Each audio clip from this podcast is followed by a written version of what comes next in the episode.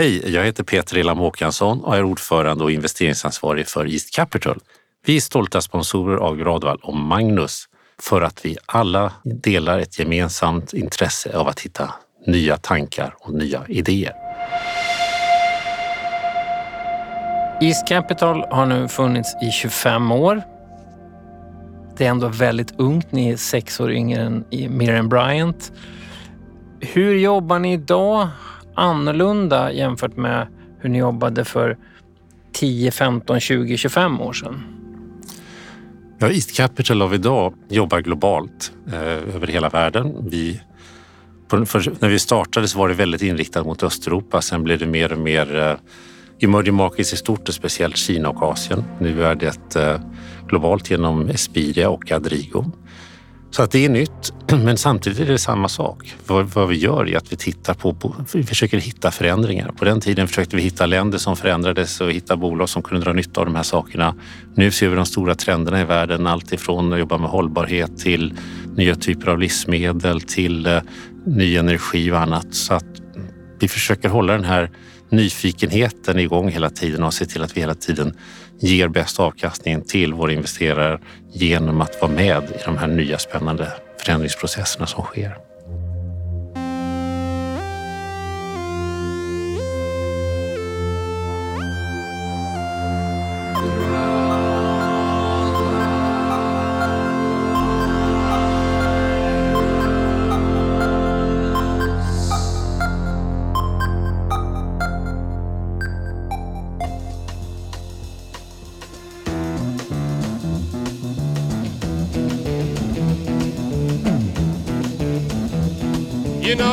Destroys the night, night divides the day.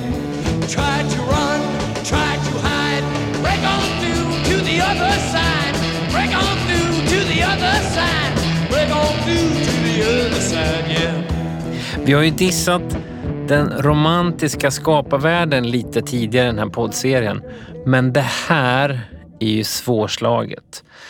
Jim Morrison i The Doors de tog bandnamnet The Doors från Aldous Huxleys bok The Doors of Perception från 1954. Den har återutgetts på svenska ganska nyligen faktiskt med titeln En port till andra världen. Aldous Huxley hämtade i sin tur det här från William Blake, poeten. Och William Blake skrev detta efter att ha tagit fyra tiondels gram meskalin för att för en läkare beskriva sina upplevelser. Han gjorde liksom ett medvetet drogexperiment för att komma till den här porten till andra världen. Det har ju också Bland techföretag i Silicon Valley så har det nu blivit en trend att på det här sättet under kontrollerade former mikrodosera LSD och svampar för att främja nytänkande. Futuristen Howard Rheingold, också han Silicon Valley-baserad, pratar ibland om något han har döpt till mind amplifiers. Det vill säga någonting som får sinnena att skärpas, förstärka sig och öppnat. Och det här avsnittet heter Portal och handlar just om saker, substanser, platser, idéer som kan öppna portalen till en annan värld av skapande. Det handlar inte bara om Silicon Valley, Aldous Huxley eller Howard Rheingold. Romantiken pratar man ju ofta att den var stundom framförallt poeterna skrev under påverkan av opium som på den tiden var lite sådär medicin för allt. Coleridge tog det för sin reumatism. Så bieffekten blev att han då kunde skriva på ett helt annat sätt. Shelley likadant. Eh, så mind amplifiers, att, att du liksom öppnar och påverkar hjärnan. Kanske också ska vara tydliga där med att för det första så är det här på många platser olagligt och det är olagligt för att det är ju inte okomplicerat att hålla på med kemi och substanser såklart. Nej, det har ju... Problemet är att om du inte är Shelley och gör det här, anledningen till att han kunde göra det, eller Jim Morrison, är att det finns en begåvning, vision, idé till att börja med. Sen har det uppstått att folk tänker att tar jag den här substansen så blir jag ett geni. Så att man, det ska man absolut inte eh, liksom, romantisera på något sätt. Men oavsett vad man använder för att hitta den här porten eller portalen så är det ju intressant att man så att alla har behov av det här ibland att ta det här klivet till en annan plats. Ja, och det kan ju ske med allt möjligt. En av mina personliga här, minnen av att ha hittat in i en annan idévärld skedde när jag helt utan kemisk påverkan egentligen satt ganska ledsen och ensam på en sorglig tom hotellrestaurang i Karlskrona. Ehm, jag kände mig ensam. Jag kände mig övergiven. De hade någon slags gratis kvällsmat, men den hade ockuperats och länsats av en norsk busslast med turister som stod i så här trekvartsbrallor och åt saker på, på, liksom, redan i kön. Så jag satt ner och kände mig lite som den här som vi alla drabbas av ibland. Man är, känner sig nästan som den sista människan på jorden, trots att man är bland människor. Mitt i det, på den här ganska sorgliga, duggregniga kvällen i Karlskrona, så fylls plötsligt mitt inre av en varm gnista, en, en insikt, en, en vibration. Jag kan inte beskriva det på ett annat sätt och jag är egentligen inte särskilt spirituell. Det är därför jag har ett så klart minne av det här, för det är en av få gånger det hände. Och jag tänkte att innan vi avslutar dagens avsnitt ska mm. jag berätta vad det var jag kom på. Jag vill höra det nu, men du kanske håller på den. Du håller på den. Precis, för att ta oss tillbaka till portalerna. En väldigt berömd sånt portalögonblick i musikhistorien det är ju när Black Sabbaths grundare Geezer Butler som har i diverse konstellationer och coverband och misslyckanden inte nått någonstans. Plötsligt får upp ögonen för skräckförfattaren Dennis Wheatley och börjar liksom plöja Dennis Wheatleys verk. Och så en natt när Geezer Butler ligger och sover och så vaknar han till och tycker sig själv se en mörk skepnad stå nere vid sängkanten.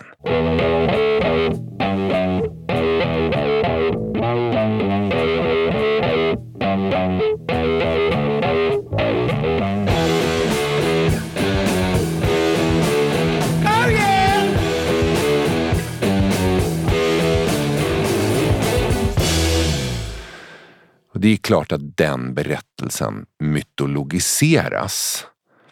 Men om vi bara går med den. För att, att mytologisera den är ju faktiskt en del av att man ger den vikt, att man ger portalögonblicken. Det är hela magin med Black Sabbath om man tittar på första albumet. Det är ett av de ondaste albumomslag man har sett. De, annars hade de kunnat vara ett tungt hårdrockband i mängden, men just genom att de gjorde det och de valde det och de fick en enorm betydelse. Stamträdet som leder till black metal, death metal och så vidare börjar ju med Black Sabbaths första album. Med det här gamla huset. Det finns en, en, en korp om jag inte minns rätt. Och de jobbar med tritonus, den här tonarten som kallas för djävulens tonart. Liksom tre toner som egentligen inte passar ihop, som skär sig lite grann. Det är ju så att lo våga låta de här ögonblicken, platserna och känslan ta plats och få plats är en väldigt viktig del av portalen som skapare. Sen, portalen är viktig, men det finns ju en övertro på det också. Det vill säga att man kan hitta den här porten, platsen som är en förlösning. Att Hittar jag bara den, då blir jag ett geni som alla andra.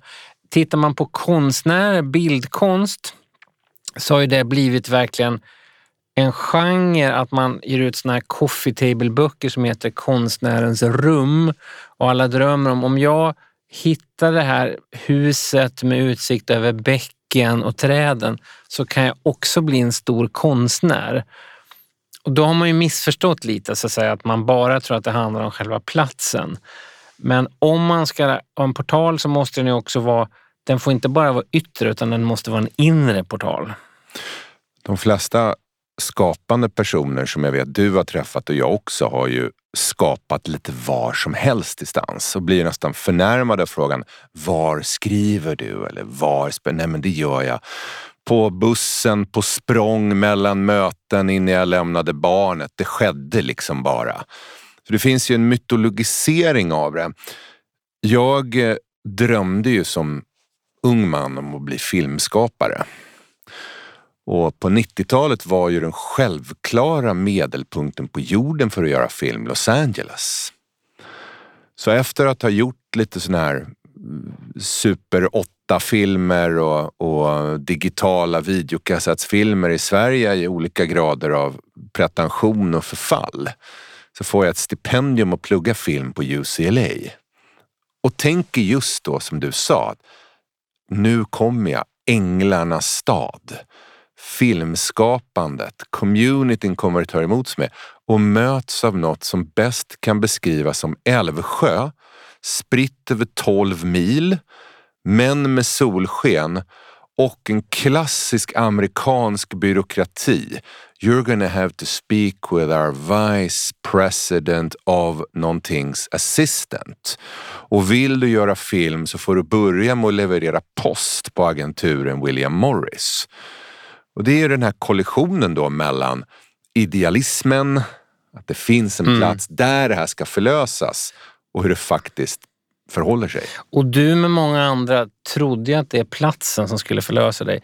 Alla åker till Los Angeles, det räcker att titta på Hollywoodfru eller vad som helst och tror att där ska jag lyckas.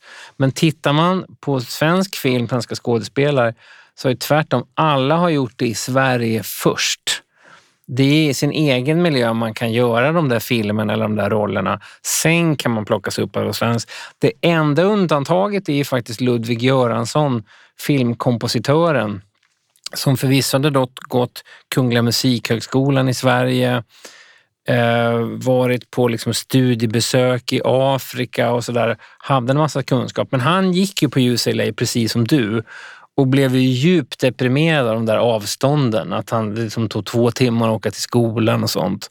Men sen bestämde sig han för, okej, okay, jag ska göra jag ska bara sitta på rummet, jag går inte på en enda fest och bara skriva musik till alla filmer som görs. Så han gjorde musik till kanske ett 40-tal då regielever som gick på skolan. Hur mycket som helst och bara jobbade och jobbade. En av dem var Ryan Coogler som senare gjorde Black Panther.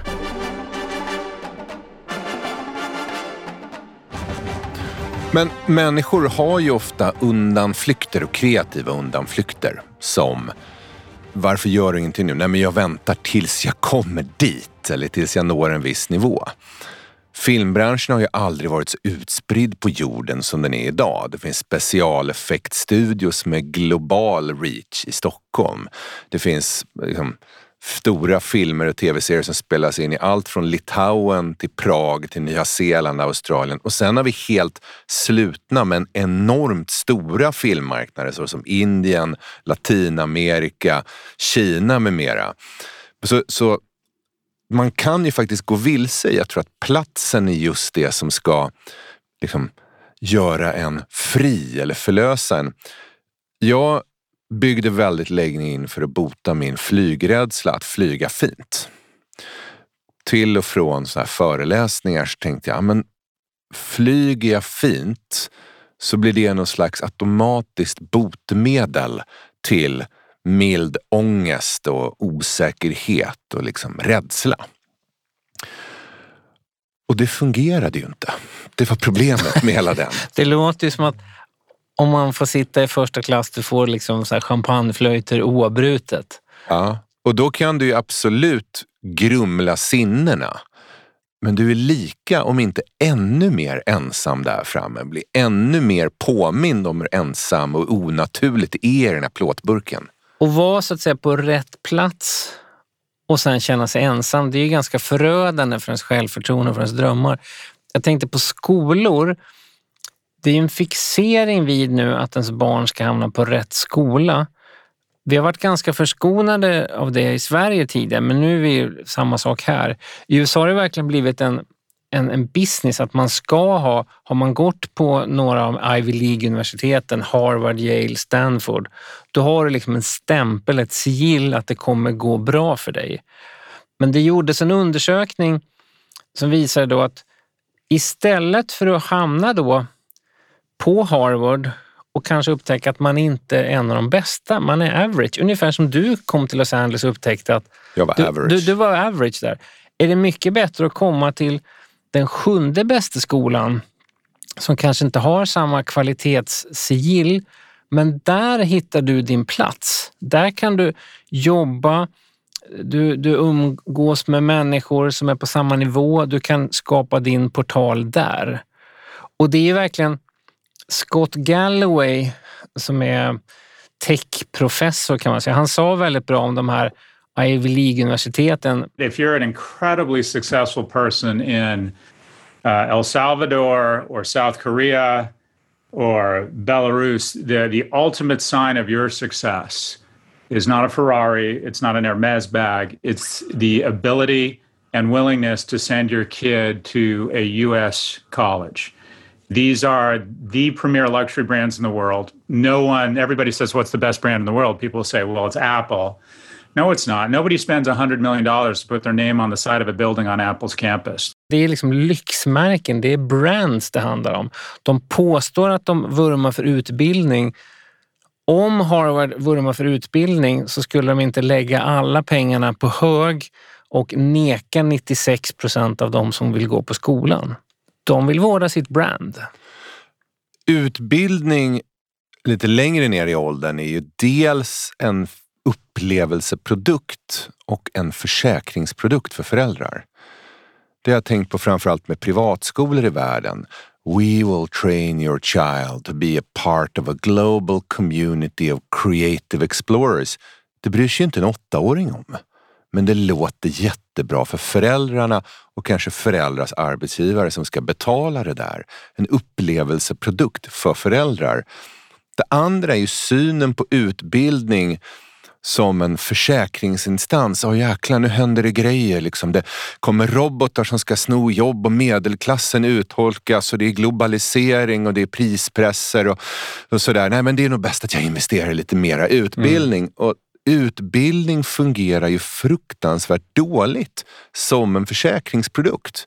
Om det är något vår podd handlar och har handlat om så är det just det här regler förändrar sig, förutsättningar förändras och det är oftast i motgången man lyckas nå bättre insikter och kan jobba runt saker på ett nytt sätt. Det är nog det jag skulle bli gladast av om någon sa att genom att lyssna på ett avsnitt ni har gjort så lärde jag mig någonting som jag inte lärde mig det jag gick på min utbildning så att säga. Att jag fick med mig någonting som lärde mig att kunna tänka själv.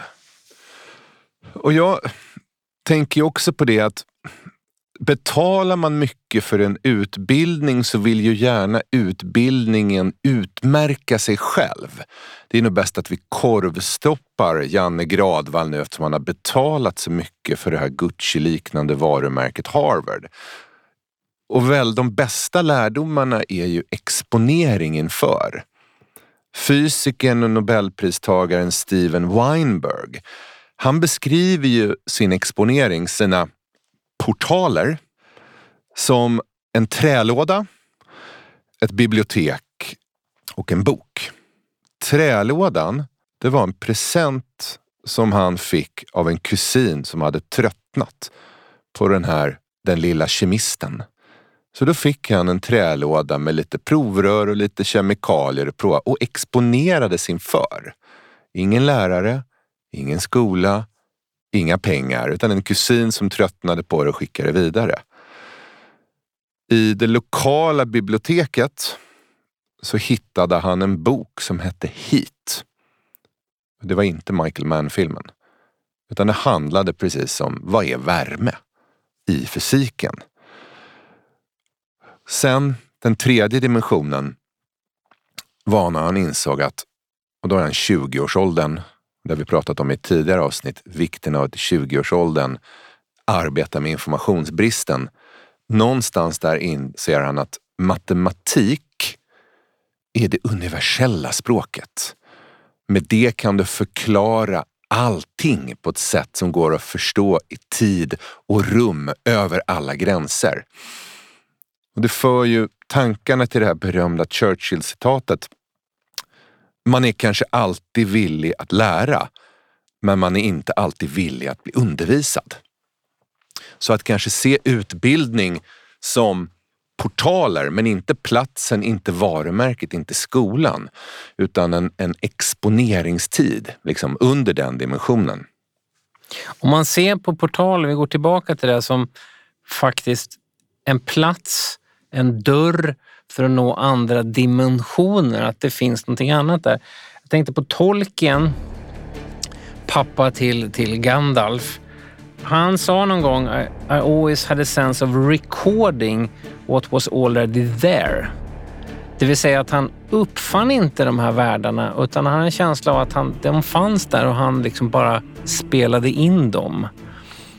Och det där har ju också många musiker vittnat om att en del säger då att låtarna, det känns som att de bara fanns där ibland och så bara plockade man ner dem från luften som att det var någonting som flög förbi och så bara får man den här perfekta låten. Sen är det då misstag att man tror att det kanske alltid går till så, men några gånger under sin karriär så kommer man få det. De andra gångerna handlar det om att, så att säga, gå till jobbet, gå till pianot, gå till gitarren och bara skriva och skriva i tre dagar tills det dyker upp någonting. Men det är fascinerande den här portalen till andra dimensioner. Vangelis, den här grekiska new age-klingande Blade Runner-kompositören då bland annat och Chariots of Fire. Han sa ju till och med det om sig själv, lite pretentiöst men på samma tema. I function as a channel through which music emerges from the chaos of noise. Så att det finns en värld bakom det vi, vi ser. Alltså mm. det, det är ju egentligen grundläggande fysik. Vi ser ju inte det lilla. Vi ser inte virus, mikrober, bakterier. Vi kan inte se saker på nanoskala. Ja, ja. Vi kan heller inte mm, se det mm, stora. Vi nej. kan inte se planeter och galaxer. Mm. Utan vår syn har ju evolverat för att se det vi har nytta av. En naken kropp, en ätbar frukt. Saker i mellanvärlden. Så det behöver ju inte vara metafysiskt och new age att säga att det finns en värld bortom detta. Men hur det sen fungerar, jag, jag tänker ofta, jag, för något år sedan så landade begreppet djävulens metspö i mitt huvud. Och då tänker jag, vad, när vi metar människor, då trär vi en krok och så stoppar vi in det i en annan värld, vattnet. Där någonting simmar omkring och tänker, Hö, en mask? Oh! Och fiskas då ut och upp i vår värld. Så det de, de, de tror att de ska äta någonting gott. Eller de tror bara att det här är något att äta. Fiskar kanske inte tänker så mycket. Men det leder till någonting som är helt förödande. Och då satt jag funderade. Men på vilket sätt leder det till något förödande? För fisken, att bli uppmetad. Ja, precis. Jag, ja. Tänkte, jag var inne på masken. Jag tänkte masken... Masken är redan död. Då är jag med. Ja. För fisken, fisken blir det förödande. biter i en mask ja, och det blir helt förödande för fisken.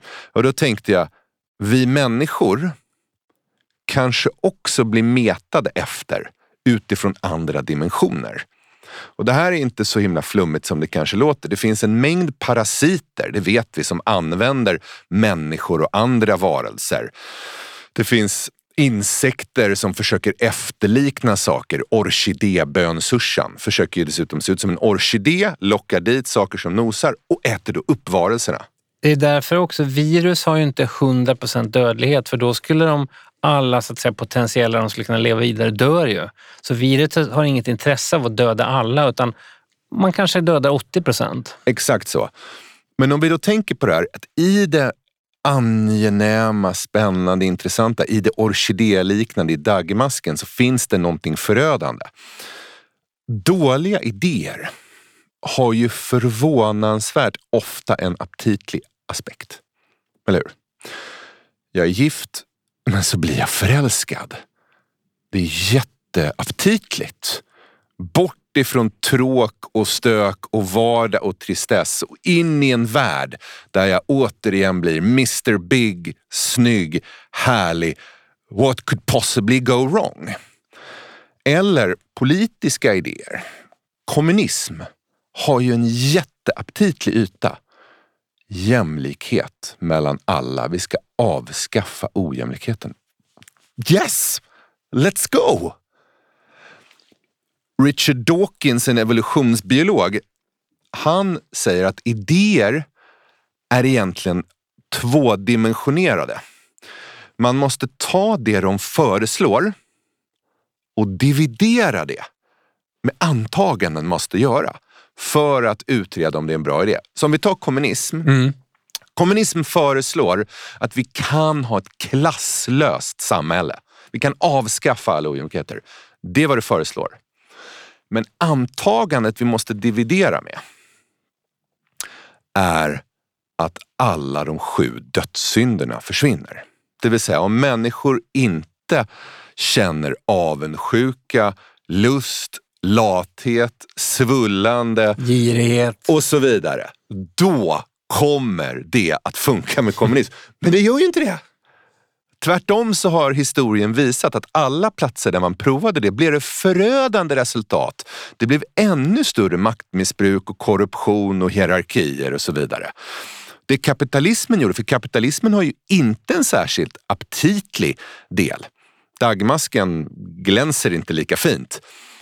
Men den har ju gjort business av de sju dödssynderna. Du kan köpa frosseri, avundsjuka och så vidare i, i den dimensionen. Du kan kapitalisera på dem. Det betyder inte att det är en tidlös idé. Så, och det är det man också måste tänka på i, i alla sådana här saker, i alla portaler. Och det är kanske det som är så förrädiskt just i liksom, droganvändning. Att det på ytan i portalen, portal, liksom portalens entré förefaller vara någonting som öppnar ditt sinne, gör dig kreativ och mottaglig. Men över tiden kommer du tvingas öka dosen, ge upp andra saker och du kommer gå från att vara en, en som behärskar det här och har kontroll över det till att vara en slav under kemikalierna egentligen. Det är väl liksom så man kanske ska med Dawkins.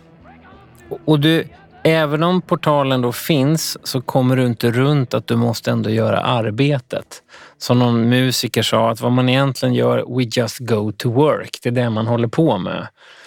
Jag tänkte på en, en person som jag kände eller känner. Eh, han lyckades ganska bra som fotograf. Eller var med i lite olika tidningar och tog lite bilder. Så här. Sen sa han plötsligt till mig någon kväll så att teknik är jag helt ointresserad av som fotograf. Och då tänker man ju så här, vänta nu. Alla människor kan ta några coola bilder om man tar på band som ser bra ut, det råkar vara bra ljus den kvällen. Då kan du ta några bilder så att säga. Men om du ska upprepa samma sak en för mörk tisdag i februari och den du ska fotografera kanske inte ser ut som eh, Rihanna, då krävs det verkligen att du till fullo behärskar tekniken. Du kan liksom inte bara gå på någon sorts känsla, inspiration och lita på att du kliver in i den här portalen. Jag tycker fortfarande det är faktiskt bland de dummaste uttalanden jag hört från någon jag är bekant med. Hur man ändå kan tro det, att du kan liksom hoppa över the hard work. Det kommer inte gå. Nej, och, och, och det är väl det som är... Portalen är bara som en, som en inträdesport. Den kan öppna någonting. Men hela resan där inne, det fysiska fotarbetet kommer du fortfarande behöva göra. Och då återkommer vi till Karlskrona. Ja, äntligen. Jo, men för att sätta det i en kontext. Så um, som egenföretagare, Janne, så vet du att man reser runt väldigt mycket ensam. Och ensamresande är lite grann som en portal det också, fast en sån här förrädisk portal så tillvida att tidigt är jättehärligt och fritt och glamoröst och spännande. Jag behöver inte knega 9 till 5. Nej, och du har den här tisdagskvällen i Västerås för dig själv. Exakt, och kan läsa en bok eller titta på någonting. Men över tiden så märker man att någonting förändras långsamt i en. Och sen så förändras ju människor omkring en. För har man varit i Västerås varenda tisdagkväll så slutar ju kompisen ringa och fråga om man vill hänga med på biljardklubb då, efter fyra, fem nej. Och har man familj då som man känner att man är långt borta ifrån så blir det här korrosivt. Sen är det ju så här med vänskap. Att vänskap kostar ju också på över åren.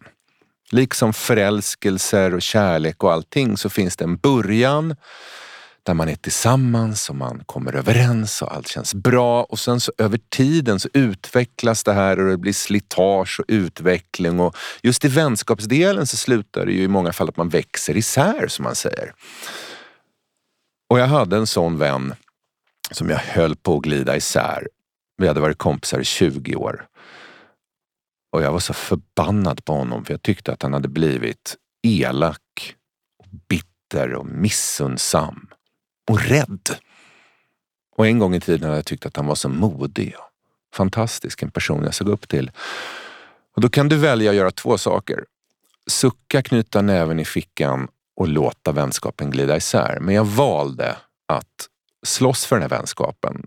Så på brittisk pub något halvår innan Karlskrona skällde jag ut vederbörande efter noter och det slutade med att vi båda grät, omfamnade och vår vänskap svetsades ihop starkare. Och nu satt jag på det här sorgliga hotellbaren i duggregnet och funderade lite över min vänskap med den här personen och funderade över allt jag visste om honom. Allt jag hade sett, allt jag hade lärt mig. Och så funderade jag också lite på hans nya jobb. För han hade just fått sitt första börs jobb och någonstans där i sorgen och ensamheten så får jag syn på något. Inte i honom, men han är ju inte där, nej, bara för att förtydliga. Utan nej, det här är ju ett halvår. Du sitter där själv, själv ja. i en hotellbarn i Karlskrona. Men jag får syn på något bortom oss två. I honom, i allt jag har lärt mig om honom, i alla kvällar jag har suttit och lyssnat på både gnäll och tjat från hans sida och så vidare. Och så inser jag plötsligt, men vänta här nu. Om jag köper aktier i hans bolag kommer det gå fantastiskt bra. Och nästan alla aktieaffärer jag gjort fram till det punkten hade gått fruktansvärt dåligt. Vi pratar minus 10, 20, 80, 100 procent. Den kvällen slog jag till. Och att det har blivit min livs bästa aktieaffär är faktiskt helt underordnat. Med att jag i ensamheten på det där hotellet fick syn på en dimension i honom och i vänskapen och i potentialen.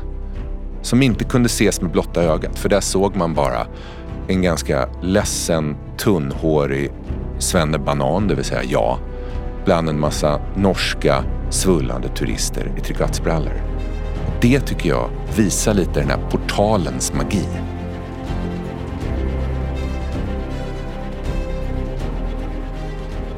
Du har ju blickat verkligen längre och längre österut. Först på andra sidan Östersjön, baltstaterna, Ryssland och så vidare och så nu ända då tillbaks till, eller bort till Kina.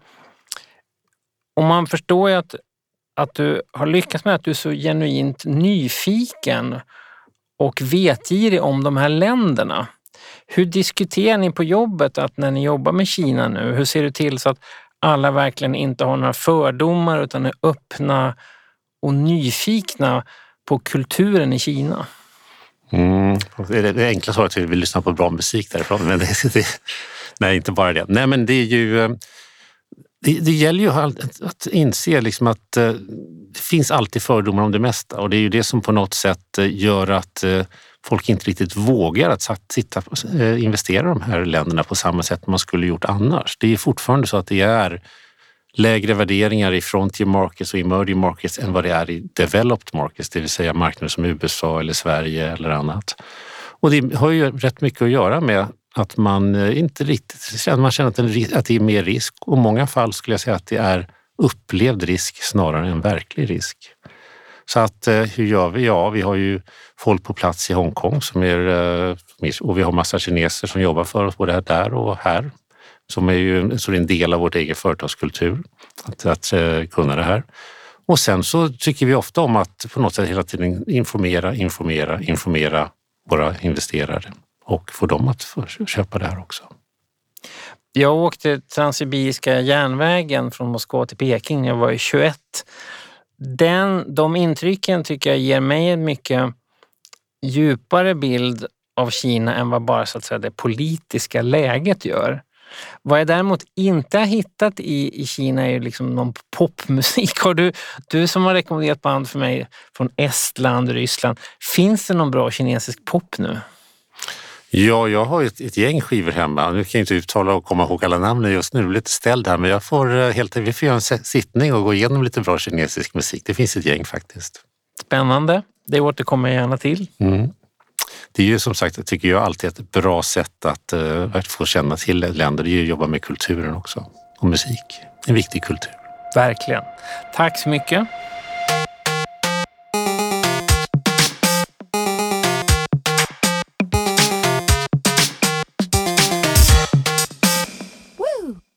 Du har lyssnat på Gradvall och Magnus, inspelningsstudio A1, ljudtekniker Jonas Sjöberg, formgivare Nina Ulmaja, sponsor East Capital. Vår bok Kreativ friktion finns ute nu på Volante förlag.